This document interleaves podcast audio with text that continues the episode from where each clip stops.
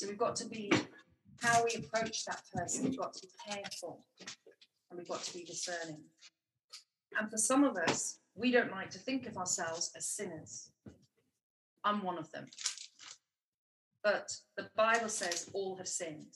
Mhm. Most of us have read the scripture, Romans 3 and 23. All have sinned and fall short of the glory of God. None of us are perfect. We can never measure up perfectly to our glorious Father in heaven. Going back to the three root causes, if someone has a background of mental illness or psychological trauma, we have to tread carefully, going carefully, not like a bull in a china shop. Ask questions and find out. Get advice if you're not clear. So, the types of sin that can lead to anxiety and depression. So, there's four that I've listed here, taking some from the um, author. Unconfessed sin, Mm. feelings of guilt over sin, unforgiveness, and addictions. She also mentions unbelief, and I would add to that a negative mindset. Yeah. When someone seems low and withdrawn and maybe jittery and anxious, and it's not the result of the other two causes, so it's you've identified it's not their or they have ide- identified themselves. It's not. Let's say they do have a mental illness or they do have um, emotional trauma. They've identified it's not that. It's not coming from that. You've identified it as well because as their mentor, discipler, you've identified it. Um, but they're, they're still low, and they're still withdrawn, jittery and anxious. It's it's likely that it's one of those on that list, which I've just listed. So let's look at them. Unconfessed sin. Psalm 32. Let's turn there. On. Gives a, a great scripture on confessing. sin. Psalm 32, verse 3.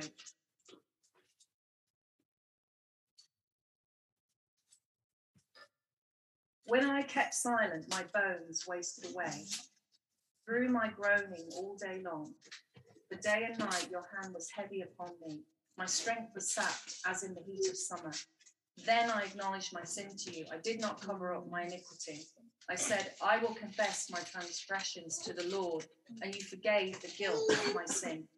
This is King David, who said this uh, a thousand years BC when he was in sin. So it's not a modern phenomenon. He was feeling it back then. It sounds like depression to me, a feeling of heaviness and groaning. With me, I'm used to feelings of heaviness as I have a mental health issue, mental illness.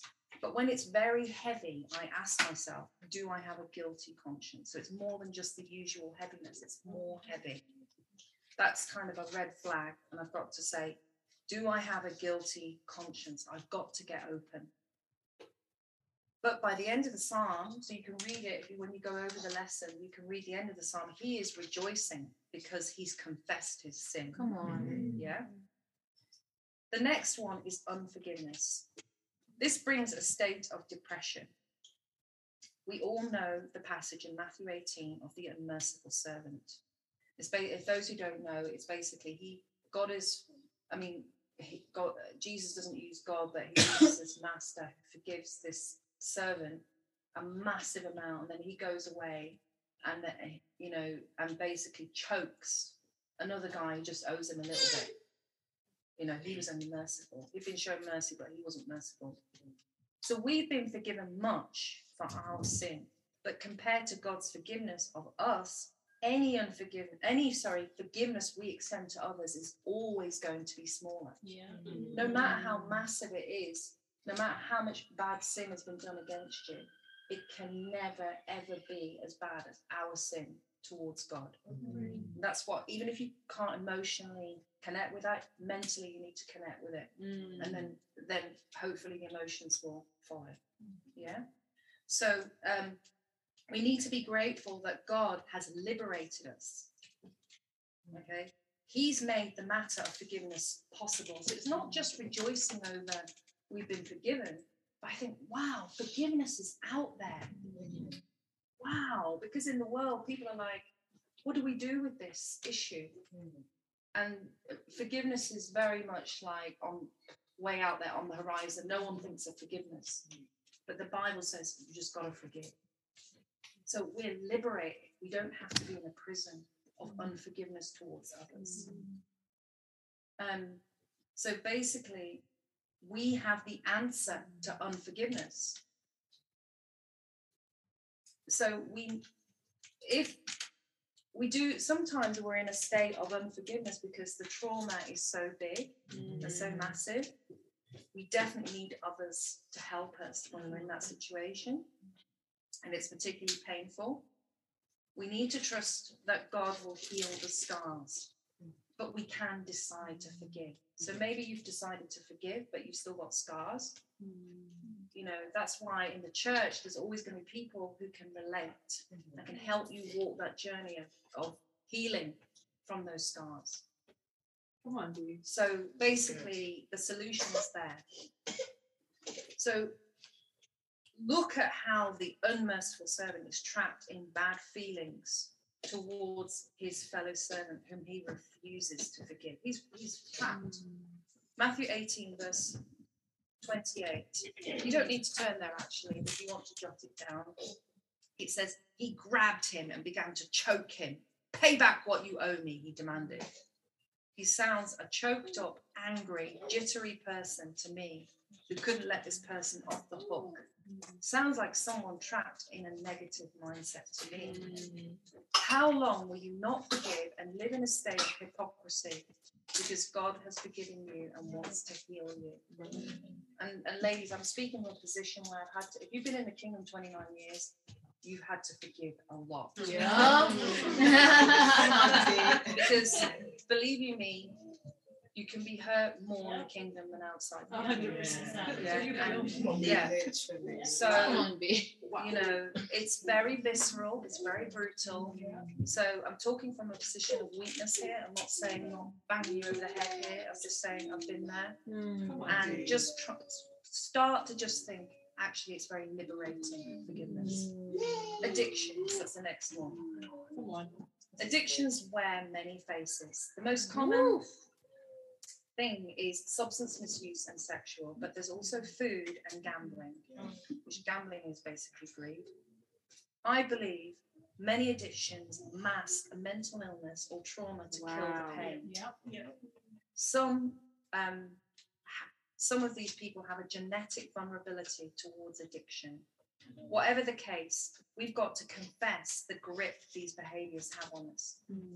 So maybe you have that. You're always going to have. I remember I had a friend in um, this movement actually, and she was a serious alcoholic before she became a disciple. Like I don't know how many times she went to treatment centers. She was from the US, US, and she definitely said, "I think I've got a, a gene because it just went beyond."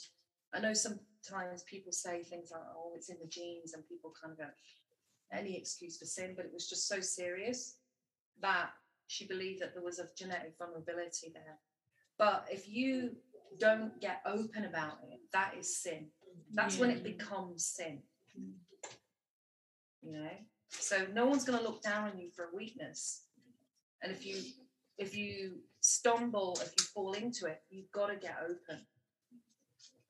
So um, we've got to confess the grip that these have on us drinking, smoking, watching porn, masturbation, mm. impure relationships online, overeating, starving ourselves, and using money unwisely, such as gambling. Mm. King David himself had a sexual addiction where he had several wives and concubines, but he could not take his eyes off another man's wife. Mm. That's in, if you want to write that down, that's in Second Kings 11, verse 2 to 4. and it and basically if you read the narrative it said he kept that sin inside this unconfessed sin for a whole year Wow. over a year with terrible consequences Wow. if you read psalm 51 which goes with that story it, it basically shows how he repented Yeah. where he confessed and then repented got a new mindset okay going down our list we have unbelief and a negative mindset these sins are very deceitful Yep. where we are being open. In fact, we talk a lot about how we're feeling. Yeah. I've been there. I'm like, Wow. Yeah. I'll go on. I'm great at Yeah. but repentance is a different ballgame. My legacy. You know? Some of us are great at confession, but we're not great at Yeah. repentance. So, in fact, we talk a lot about how we're feeling, but we don't change. And we refuse to see, and we refuse to see how we can change. So people are offering us solutions. We're like, no, no, no, not that one. No, no, no. Yay. Okay. Unbelief is when we are not open to believing. Unbelief is when we're Wow. open to, to Yeah, believing. yeah, yeah. We hear we hear explanations. Now this is good, so you've got to be quiet on this one, this bit. Come on, Dee, yes, preach it, girl. Fire, fire, fire, fire, fire. Okay. We hear explanations for why we should believe time after time. So our disciples you thought about this? You thought about this? You thought about this? No, no, no, no, no, no, no. Come on, Okay. So we dig our heels in. Time after time, they're discipling, we dig our heels in, stubbornly waiting for a better explanation. We think we are justified. Right. Many educated, Right. intelligent people are like this. Wow. They prize their intelligence. And the explanations they've been given are just not smart enough. But the most intelligent of us are the most liable to deceit and delusion. Wisdom intelligence. And I'm speaking about myself here. Come on, Dee. Okay, First Corinthians 1. Yeah. Turn there, please. Hey, my Preach lady. it, Wow. Going out with the bang, you know? Like- That's so bro. First Corinthians. First Corinthians 1, verse 18.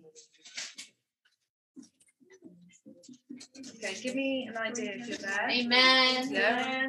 Okay. For the message of the cross is mm. foolishness to those who are perishing, but to those who are being saved, it is the power of God. For it is written, I will destroy the wisdom of the wise, the intelligence of the intelligent I will frustrate. Where is the wise man? Where is the scholar? Where is the philosopher of this age? Has not God made foolish the wisdom of the world? For since in the wisdom of the world, through its wisdom, did not know him, God was pleased with the foolishness of what was preached to save those who mm-hmm. believe. Though the Bible is not always easy in its concepts, take teaching on the Holy Spirit, for example, it's often not framed in intellectual words. Mm. For those who are haughty and mm. overvalue their own judgments, they will fall into this sin very easily. Some of us fall into this negative mindset differently. We fall into it through our emotions. Mm. We want people to always speak softly to Yeah. us, Hey. to be empathetic. to be empathetic. Wow.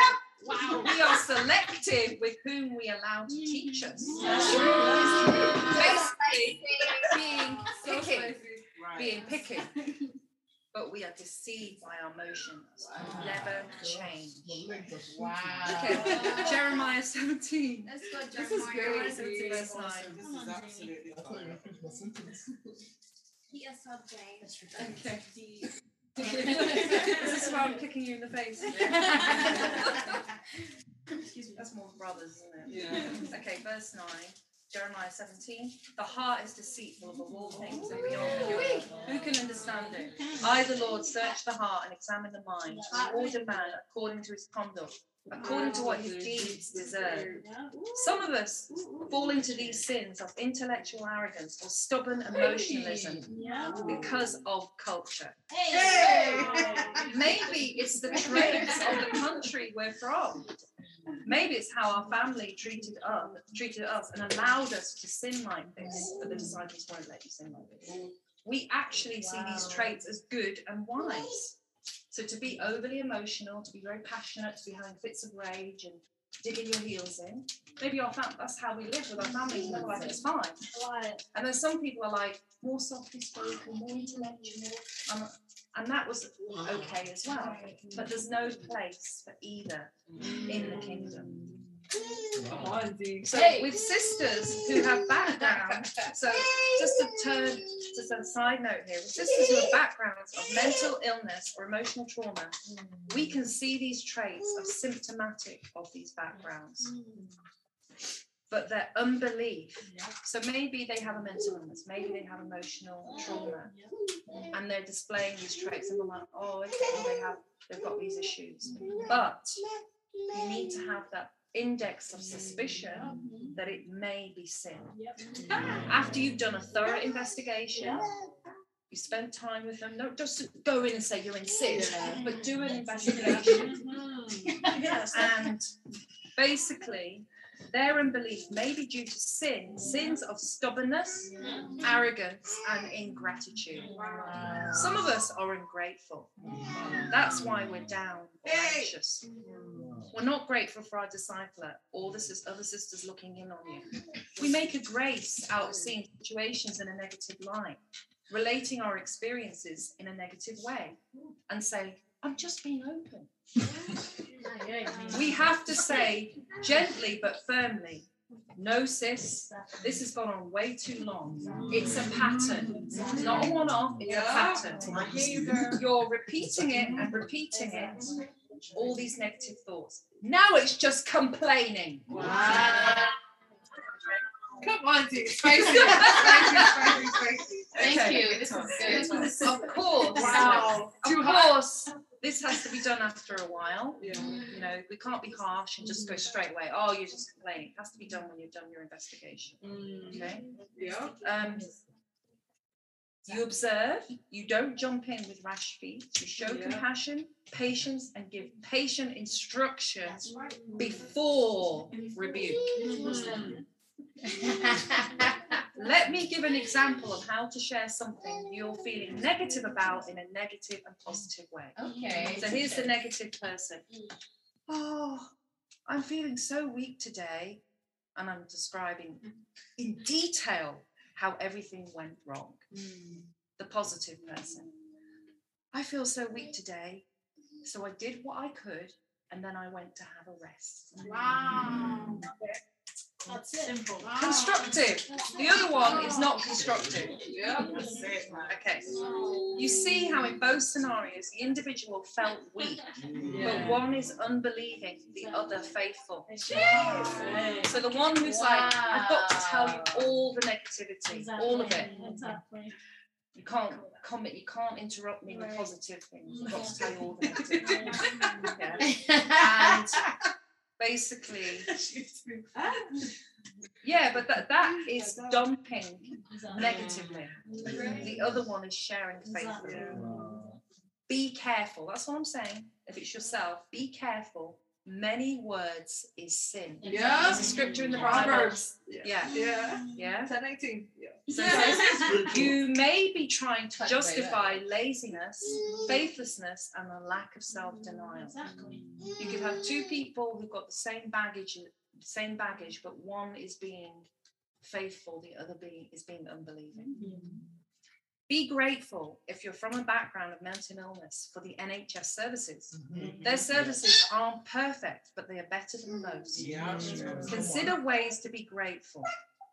So even if you have mental illness, you come from a really bad background, consider how like there's so many things out there like um and I've been helping young women in this church. There's like forward thinking, for example, an organisation that helps it with uh, 16 to 25 year olds, I believe. Okay, if you're under 25, you there's so many services out there for free Yeah. You are put on the top of the list for services. If you're over 25, I'm, I'm sorry, it's a little late, but basically, you've got to be grateful that the NHS has, has basically um, been very gracious to young people and given them specialist mental health services. Okay. So consider how far you've come if you're if you're feeling a bit down. Consider how far you've come in your growth. You can mm. always track your growth. Come on. Let people tell you you're improving. Oh, I'm not improving. You are improving. Exactly. I'm not improving. You are improving. Exactly. That's that's unbelieving. Okay.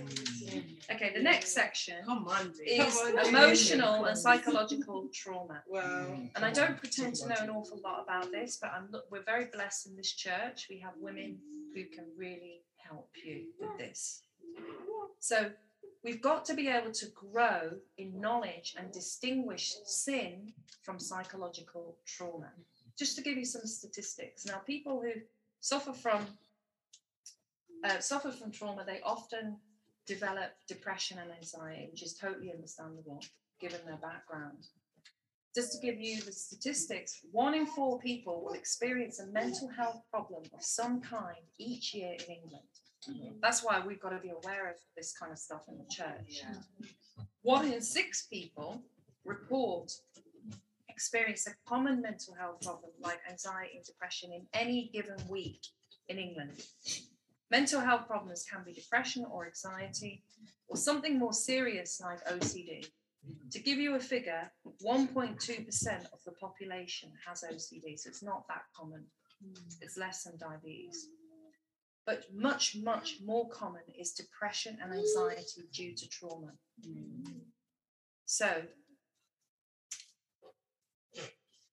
how to share about your abuse or trauma or you know something from your background that's emotionally very very challenging so the author of renew the book that we're studying speaks of biblical characters who lay out their trauma clearly which is david and job so you read the psalms you read job you can see that they, go into great detail about their pain and trauma and they experience severe trauma I mean, they lost family members, they were neglected, they had, um, they were very, very lonely. So, you know, these are really good examples of the Bible. And um, just to give you an example, my husband James had two years counseling for childhood sexual abuse from a school teacher at his boarding school. And his counseling produced a book, which is on Amazon. So he's written a book. Um, there are many great examples in the church who have sought professional help. Of course, in the church, we have biblical counseling as well. But sometimes we will need to seek professional help as the disciples don't have the time or skills to help us. If you're in that situation, you need to be mm-hmm. very wise. So, with your discipleship partner, they may help you seek advice. Mm. Uh, to, to find out whether you need professional help. So there's many mature sisters in this church who have had, or, or in our sister church in London, who have had professional help in this area. Mm. So your discipleship partner will find out, and maybe you can speak to that sister and access. Um, I know there's some sisters here who talk to me about organisations in Birmingham that help with this kind of thing. Um, so you have to be wise about how you go about it. If we don't deal with the trauma and work through it, we will be depressed and dysfunctional. There are all different types of therapeutic and counseling services. The most common is talk therapy and CBT. These are the most common. Talk therapy is a person's is person centered and, per, and person guided. So the counsellors will usually not give advice. It's just a chance for you to offload, and they maybe like guide you slightly, but maybe they're not really overtly guiding it. CBT is much more task focused, where you use cognitive and behavioural techniques to bring about change. There is accountability and homework, and is very much guided by the therapist. It's a bit more like discipling, to be honest when you do engage in professional counseling or therapy outside of discipling, it is very mm-hmm. important mm-hmm. to brief and mm-hmm. debrief with your discipleship partner. I know I've been there several times. I've had CBT and counseling multiple times. This enables you to have a solid biblical framework, a base to build on with any therapeutic work. For example, during my CBT slash counselling, I had recurring mm. intrusive thoughts on hell. And my therapist said, I don't think you'll be going there. Or it, whether it whether he doubted whether it existed. Mm. He was trying to reassure me because I was so in- much in anguish about it. He was like, "Oh, don't don't feel bad." He didn't want me to feel so bad, but you know, the problem was he started leading me into false teaching. Mm. So I had to debrief about that. Mm-hmm. Talk to my discipleship partner. So with when there's a bit of a mixture going on, so let's say you have come from a bad background, but you also have a mental illness. like a full blown mental illness. We call that comorbidity. Some of you might know that. Comorbidity when you have a condition, but it actually has a partner condition that goes with it. They're very closely associated. Or it's just another condition. So if you have both, some people say um, that that way of written this is not very clear. Some people say that more child talk more about childhood trauma than mental illness. I don't subscribe to that. So um, it's my belief that dysfunctional families very often have an underlying mental illness that people are ignorant of or are hiding. So you you maybe say that it's all of it. Like you've got a depressed person, you know they're from a bad background, but they also have a mental illness, but you're blaming everything on the trauma. Right. Everything. And uh, and um, actually there might be some genetic there might be an undiagnosed parent who's abusing the child, like the, the, the disciple. Um, also, the bigger the trauma, the more likely the genetic disposition is catalyzed into a full blown mental illness. So let's say, and that's why people get confused about trauma. They're like, oh, must be trauma, trauma, trauma, trauma. And I'll tell you a bit more about myself later. I didn't have any trauma. So what are you going to do with someone like me? And then you'll come across a family where you've got one sibling has got a mental illness, another one doesn't. They've been through the same trauma. So the trauma argument doesn't work. And trauma is subjective. Some people might go through a massive trauma, they're fine. Yeah. Some people have a little bit of trauma, they're totally dysfunctional. So it's it's quite subjective. And I so I'm very much on the um, call me biased, but I'm very much on the um, biological genetic disposition, predisposition. If you've got that vulnerability there, you have a trauma. If it's a massive trauma, it's going to be catalyzed when you're very young. So you're like a young teenager, you've got full blown mental, you have uh, full blown mental illness because of the trauma. But maybe you haven't had any trauma, so your mental illness is triggered much much later. And I've seen that. I didn't get, I didn't have trauma, so mine was triggered much later in life. I've seen young disciples who've been triggered much earlier because of the severity of the trauma. Anyway, the humble and discerning discipler will abide by Hebrews 4 12 to 13. So I don't need to turn there because everyone knows the scripture. But the, the Bible, the word of God, is sharper than a double edged sword and it penetrates. You'll appreciate the complexity. Uh, so going back to the sword, the thing that the passage is trying to tell us is the precision of the word of God. Mm-hmm. Because some people are like, oh, the Bible's a bit general, it's not very specific, you know, blah, blah, blah. But the Bible is precise. Mm-hmm. That's what that scripture's saying.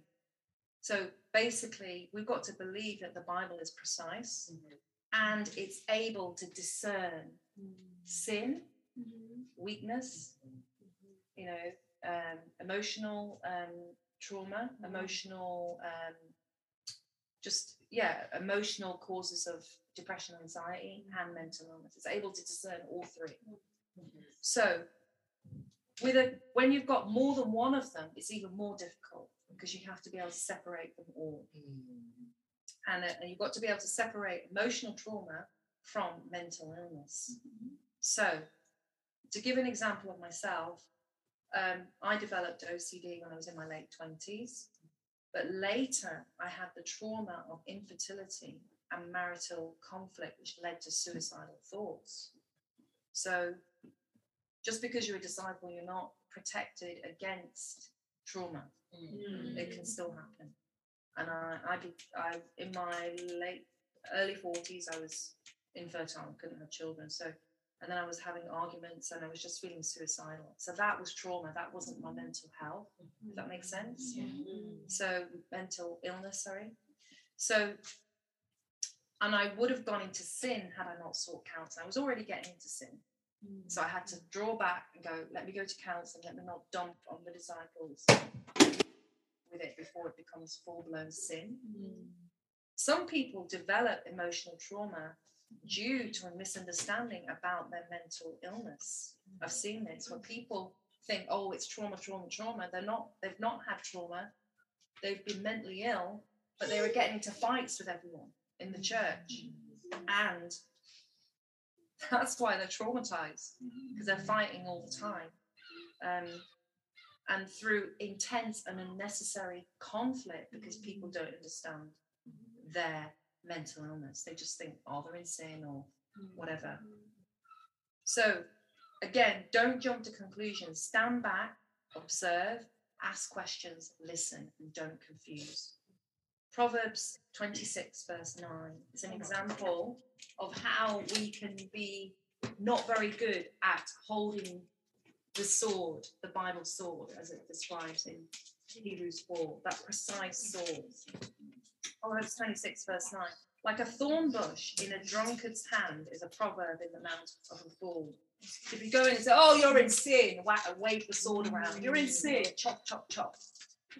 That's like you're like a drunkard. Okay. Second Timothy 2, Second Timothy chapter 2, verse 15. Do your best to present yourself to God as one approved, a workman who does not need to be ashamed and who correctly handles the word of truth. As disciplers, we can end up doing more harm than good if we jump to conclusions and don't give correct advice and are not discerning. We've got to not project mental illness on people. I've done that. I'm like, oh, you're mentally ill.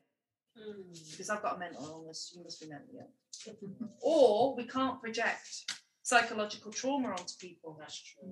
Oh, there must be some abuse in your background. You can't be that mm. sensitive. Maybe there isn't. Have an open mind. Don't project. Okay. Another tool, if you like, with people's psychological trauma is gentleness. With emotional trauma, gentleness is key. We often see Jesus as a straight shooter in his communication. We even can perceive him as harsh. But consider how Jesus was. Mm. Matthew 12, verse 20. It says, or, but from verse 19 actually, he will not quarrel or cry out. No one will hear his voice in the streets. A bruised reed he will not break, and a smouldering wick he will not snuff out till he leads justice to victory. Mm-hmm. Try to imagine the scriptures where Jesus being direct in his communication with a soft voice, treading carefully. I always think of the seven woes because he was really like the seven woes in Matthew, but he's really like socking it to the Pharisees. Imagine him saying, Woe to you, Pharisees, you hypocrites. Do you know what I mean? That's more scary. Imagine him saying that. But the Bible says a gentle word can break a bone, right? People from bad backgrounds have been roughly treated by life. So the people who are do have bad backgrounds trust those who help you. So you've got to realize the bottom line is you've got to realize you can trust the sisters. They mm. might be a bit clumsy, but trust their hearts to do what is right. Don't harshly judge them. We're in the kingdom. You're not back there in the dungeon of your past, mm. but you're in a kingdom of disciples who make mistakes at times, but not intentionally. Yeah. Would you, this is what helps me, would you like to be judged harshly every time you speak? Mm. To have your intentions judged even though you mean well? Yeah. That's the danger we must overcome when we're from this background. Because people, you, would you want to walk on eggshells around people? No. So basically, if you're doing that, you've got to put the shoe on the other foot. Mm-hmm. Imagine you had to walk on eggshells, mm-hmm. but yet you want people to walk on eggshells around you.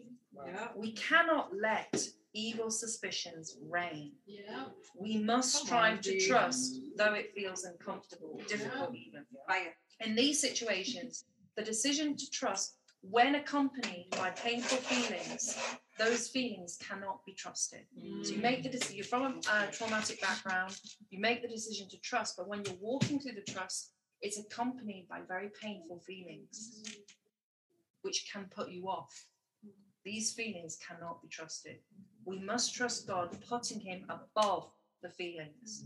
It's a difficult thing to say, but sometimes letting our suspicions and fears overtake us, basing our negative perceptions on our past, this is where it's difficult, mm. is mental and emotional laziness.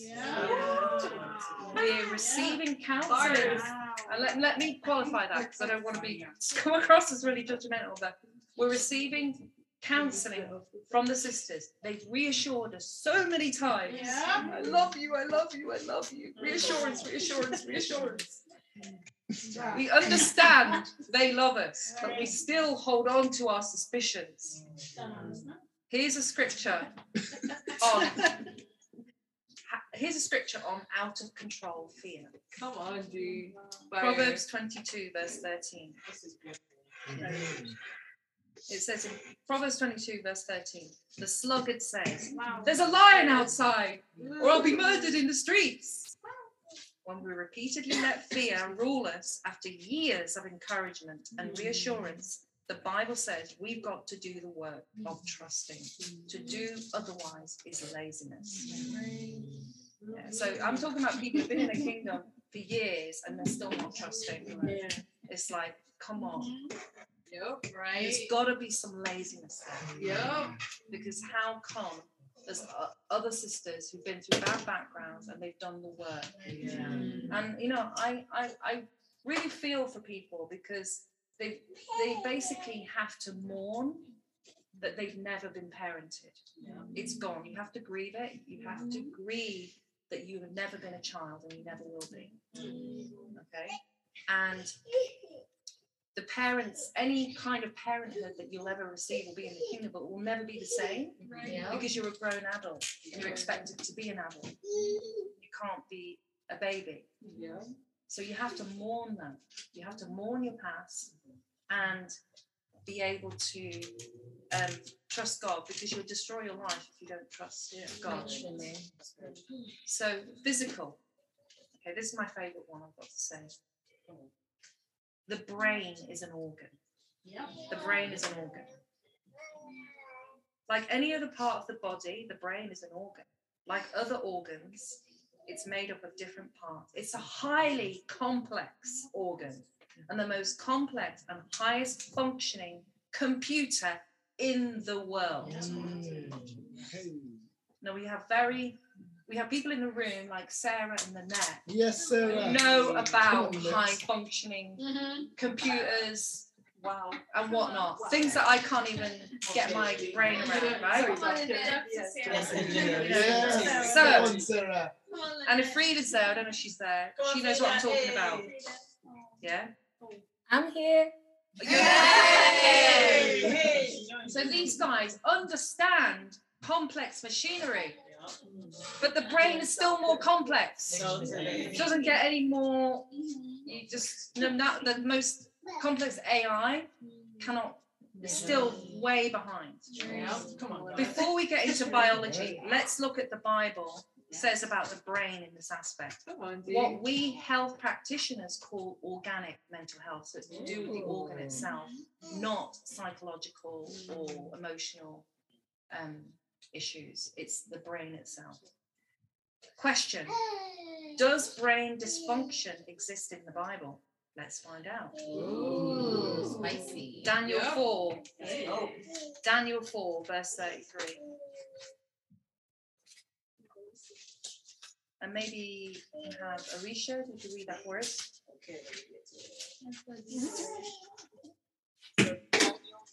Verse 3. So it says. Sorry, it's not, is it verse 3? So 33? 33, sorry. Okay. So it says immediately. Immediately, what had been said about Nebuchadnezzar was fulfilled. He was driven away from people and ate grass like the ox. His body was drenched with the dew of heaven until his hair grew like the feathers of an eagle and his nails like the claws of a bird. Thank you.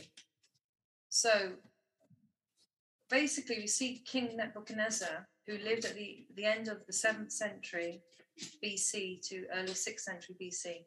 He was given the mind of an animal. Mm. Nowhere does it talk about how he felt or a bad childhood. Mm. We can tell it was a biological phenomenon mm. based on how his mind was connected to his behavior. He literally had lost his reasoning.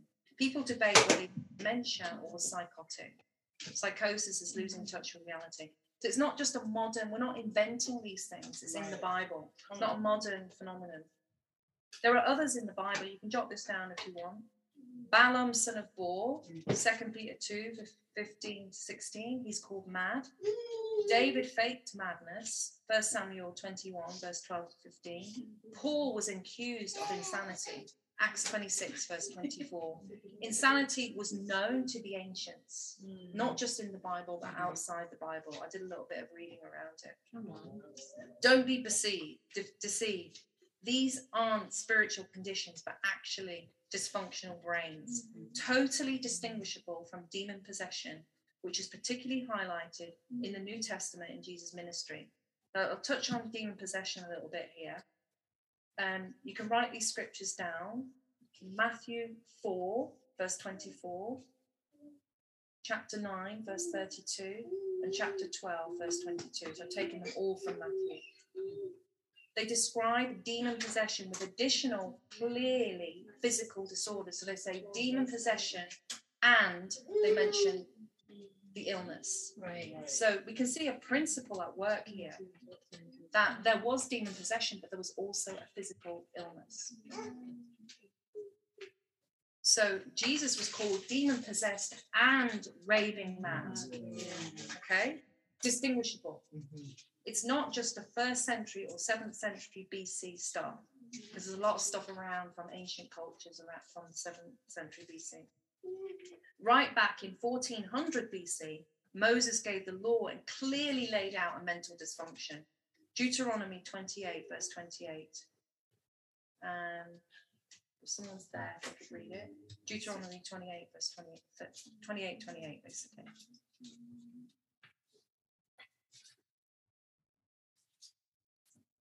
I read. Okay, fine, that's it. The Lord should focus. Deuteronomy This 28, 28. people to do. Okay. The Lord will afflict you with madness, blindness, and confusion of the mind. And day you will grope about like a blind person in the dark. You'll be unsuccessful in everything you do. Day after day, you will be oppressed and robbed with no one to rescue you. You will be pledged to be married to a woman, but another will be there. You will build a house, but you will not live in it. You will plant a vineyard, but you even begin to eat. Your ox will be slaughtered before your eyes, but you will not eat none of it, any of it. Your donkey will be falsely taken from you and you will not be returned. Your sheep will be given to your enemies, and no one will rescue them. Your sons and daughters will be given to another nation, and you will wear out your eyes. leave it there. Sorry. Okay. So the first part of it, which Jackie read, was talking about madness and a confused mind. And then it goes on to other things. And we know that leprosy was often God mm-hmm. cursed people leprosy. Um, so they're separate conditions. It's a condition. Madness is a condition. Mm. Confused mind is a condition. Nowhere does it say demon possession. Mm. Nowhere in that passage. Mm. The passages do describe God's punishment. However, physical health illnesses are also a tool of punishment. We don't spiritualize leprosy. Right. So why should we di- spiritualize mental illness? Right. You know? So wrong approaches, mental versus physical illness. To clarify, do we treat a person with an easily identifiable physical health disorder differently than a person with a mental health disorder? I'm talking about, for example, someone with a leg missing.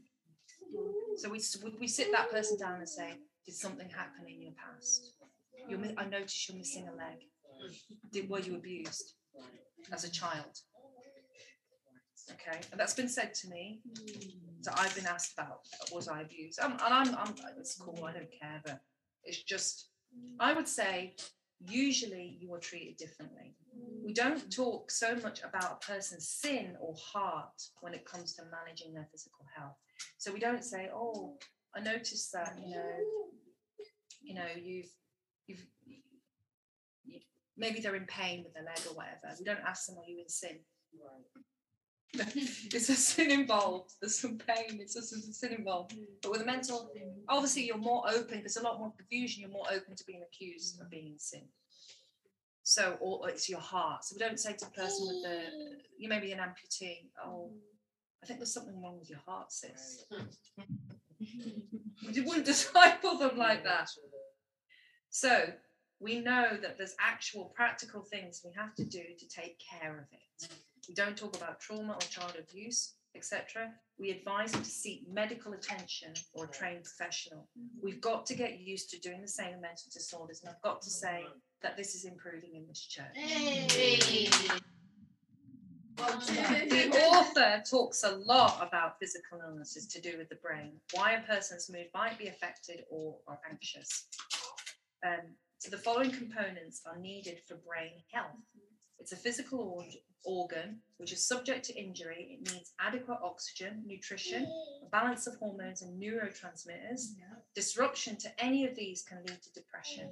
I don't have time to go into all the physical health issues, um, but there's hormonal ones which are to do with the thyroid, um, which a lot of women have, and that can lead to anxiety, and depression. Menstruating women experience premenstrual syndrome, and that's a naturally occurring reduction in estrogen towards the end of the cycle, and it makes you very jittery, mood swings, low mood.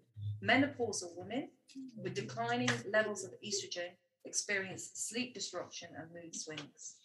Um, I haven't mentioned the author doesn't address these, but there's also other disorders of the brain, neurological disorders, autism, Asperger's, ADHD, and learning disabilities. So you've got to factor those in. So other health issues causing low mood can be pain. Pain can be very depressing if you've had it for a long time. Um, and it can actually lead to a depletion of neurotransmitters because because you're in you're you're just using a lot of serotonin you're using too much then the sleep deprivation and people with sleep apnea um, which basically means you're not breathing properly when you're asleep and there's a lot of cortisol release and those who know a lot about biology know cortisol is leads can lead to depression so to give you a little bit about um, the brain again going into the brain a bit more she describes a genetic disposition to anxiety and depressive disorders. This that is a genetic makeup which renders someone more vulnerable to developing a mental health condition. The brain structure, like the heart, has pathways and chambers. In the case of a brain, there are communication um, pathways called neurotransmitter pathways between neuron cells in the brain, so they can communicate with each other.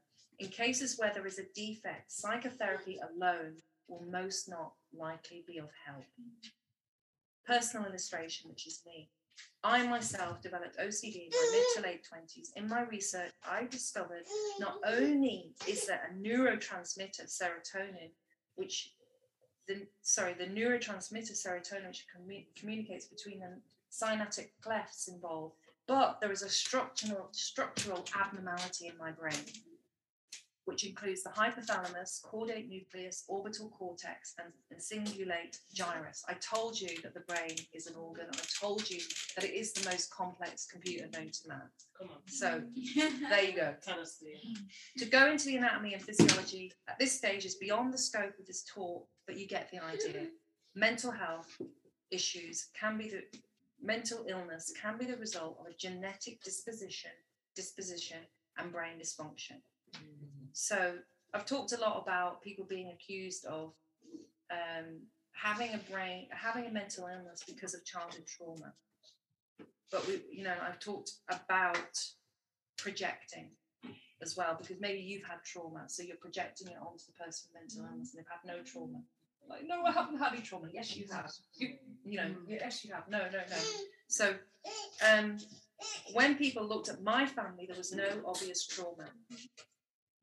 Yet there are many people with serious trauma who never go on to develop mental illness.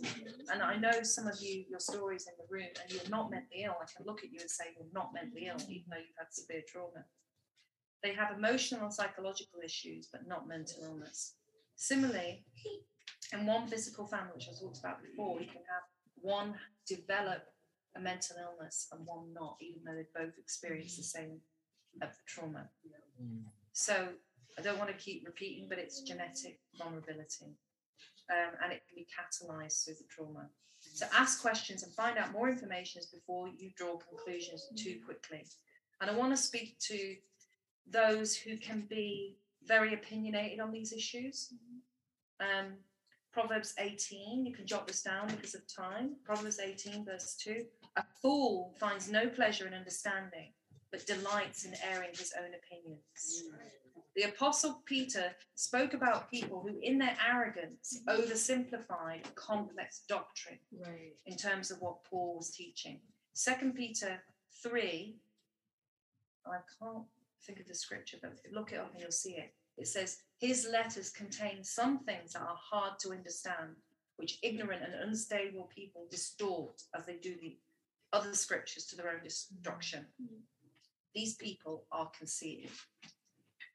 And 1 Timothy 6 4, I won't turn there, it just says basically teaching false doctrines. And um, when you oversimplify, you fall in, you fall, you're in danger of teaching falsely. When you reduce a mental illness to a heart issue, you could be leading the mentally ill disciple and others astray. You are not a doctor, you're not a psychiatrist, you have no knowledge of the field and are disputing medical science which God has set up for our own benefit.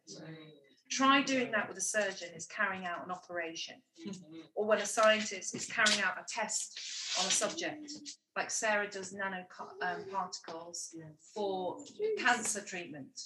Try mm. going to Sarah and saying, on, "Oh, Sarah. Sarah. Sarah. there's a little bit. I think there's a heart issue going on here. Stop the experiment."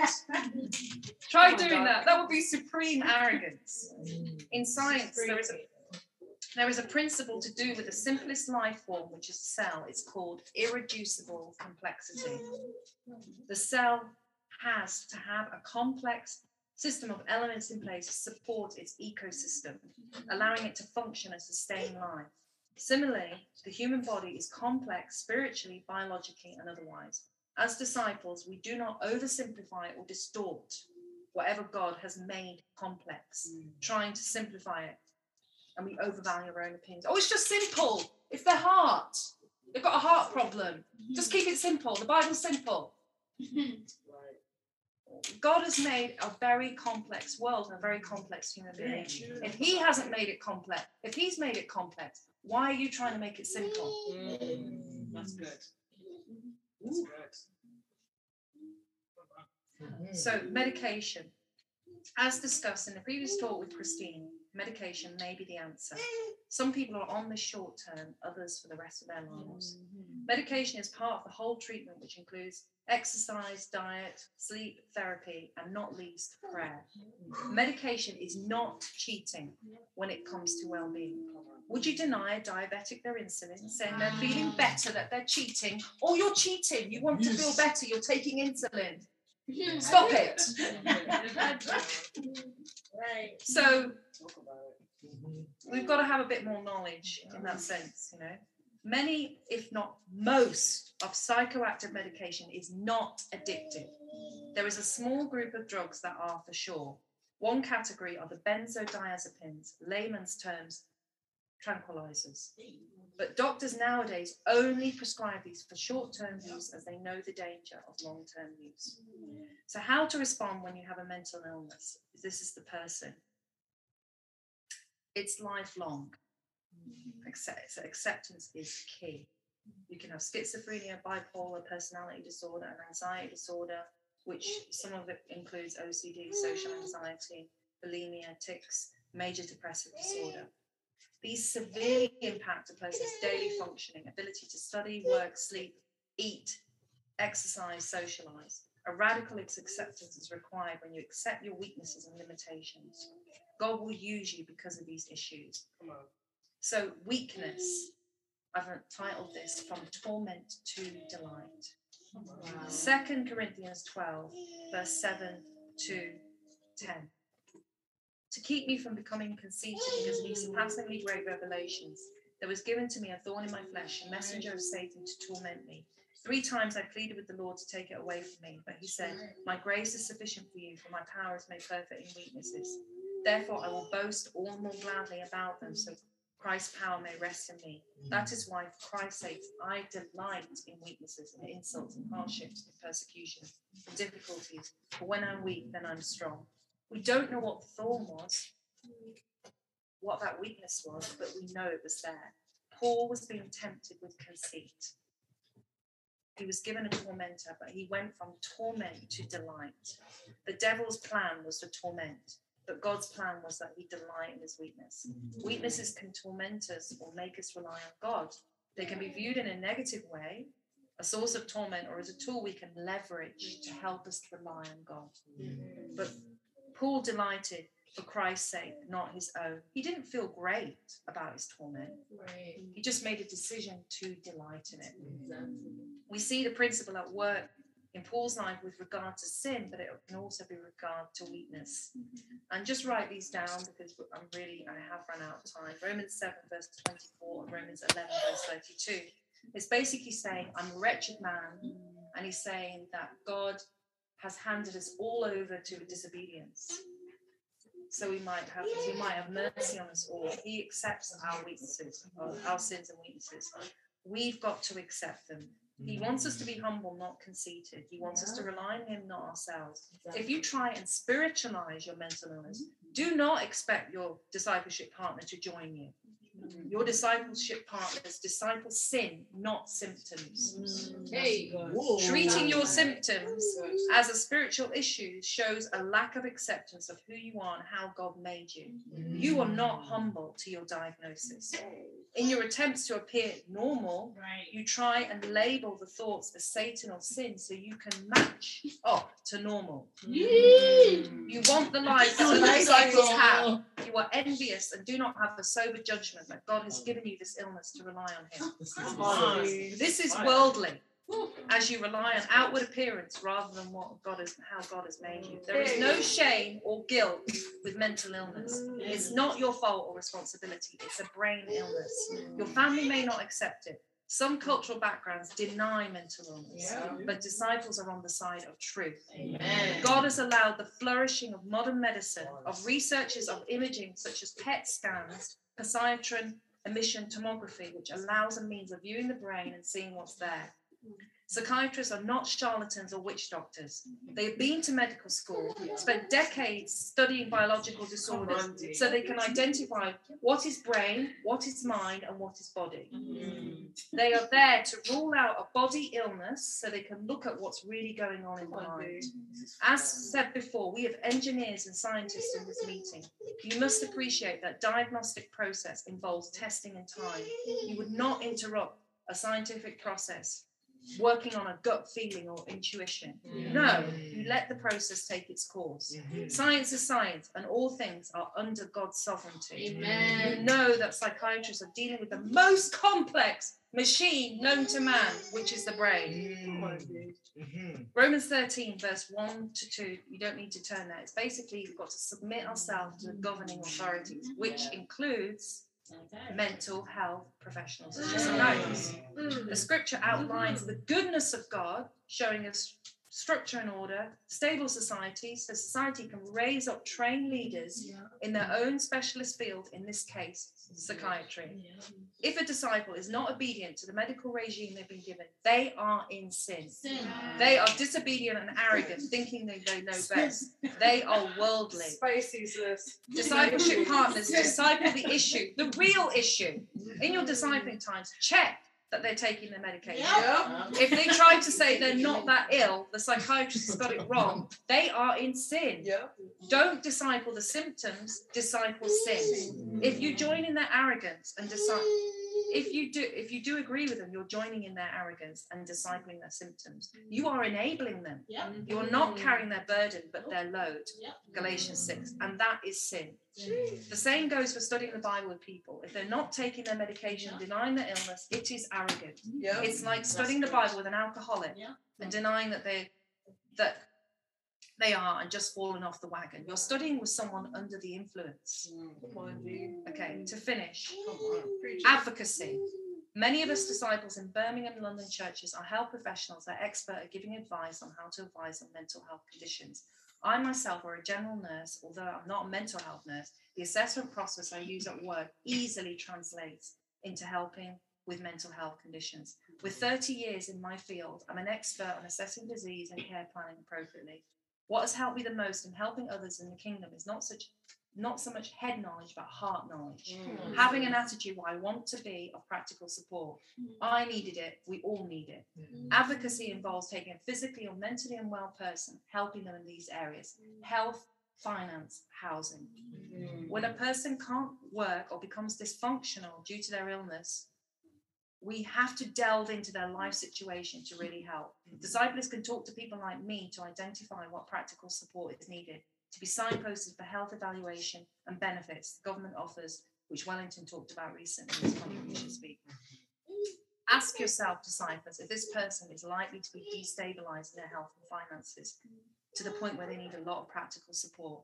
Ask how capable are you or knowledgeable to offer advice. And I spoke to two sisters before the meeting, respected sisters, and we still need more people in the church to ha- know more about these issues. You know, basically, that was my. I asked, you know, there was a, an individual that was suffering, and I asked if they knew how to help. They do know how to help, but there needs to be more people who who need to help. We're a growing church, and more people with weakness in these areas are coming into our path. And I believe the kingdom is like that proverbial, you know, the tree, but all the birds perch on the branches. We are going to get more, not less, of people with these illnesses True. as a you know as a percentage. I think. Yeah. So James 2, it says in verse 14, What good is it, my brothers, if a man claims to have faith but no deeds? Can such faith save him?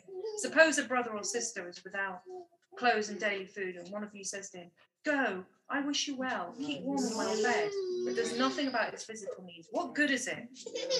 Not all of us will be experts, but we need to learn to identify what the person is struggling with in life. Get access to health professionals, finance, and housing.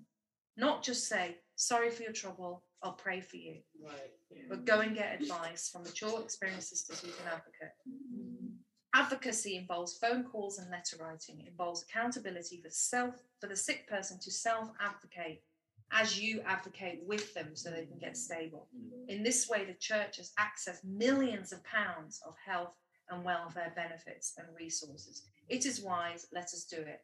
As an aside, the reason why the remnant group was started in London was because someone who had been um, helped with advocacy. If he hadn't had advocacy, the church would not have started. Mm, wow. It was because he'd fallen, the disciples weren't looking after him.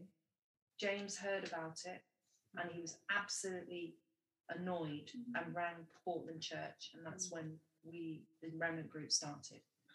Come on, sis. So advocacy works. Summing up, in conclusion, root causes are not easy to discern. They need observation, patience, and prayer. It could be sin, psychological, mental illness. I challenge you to write down a persistent negative thought or pattern of thinking. Pray through it.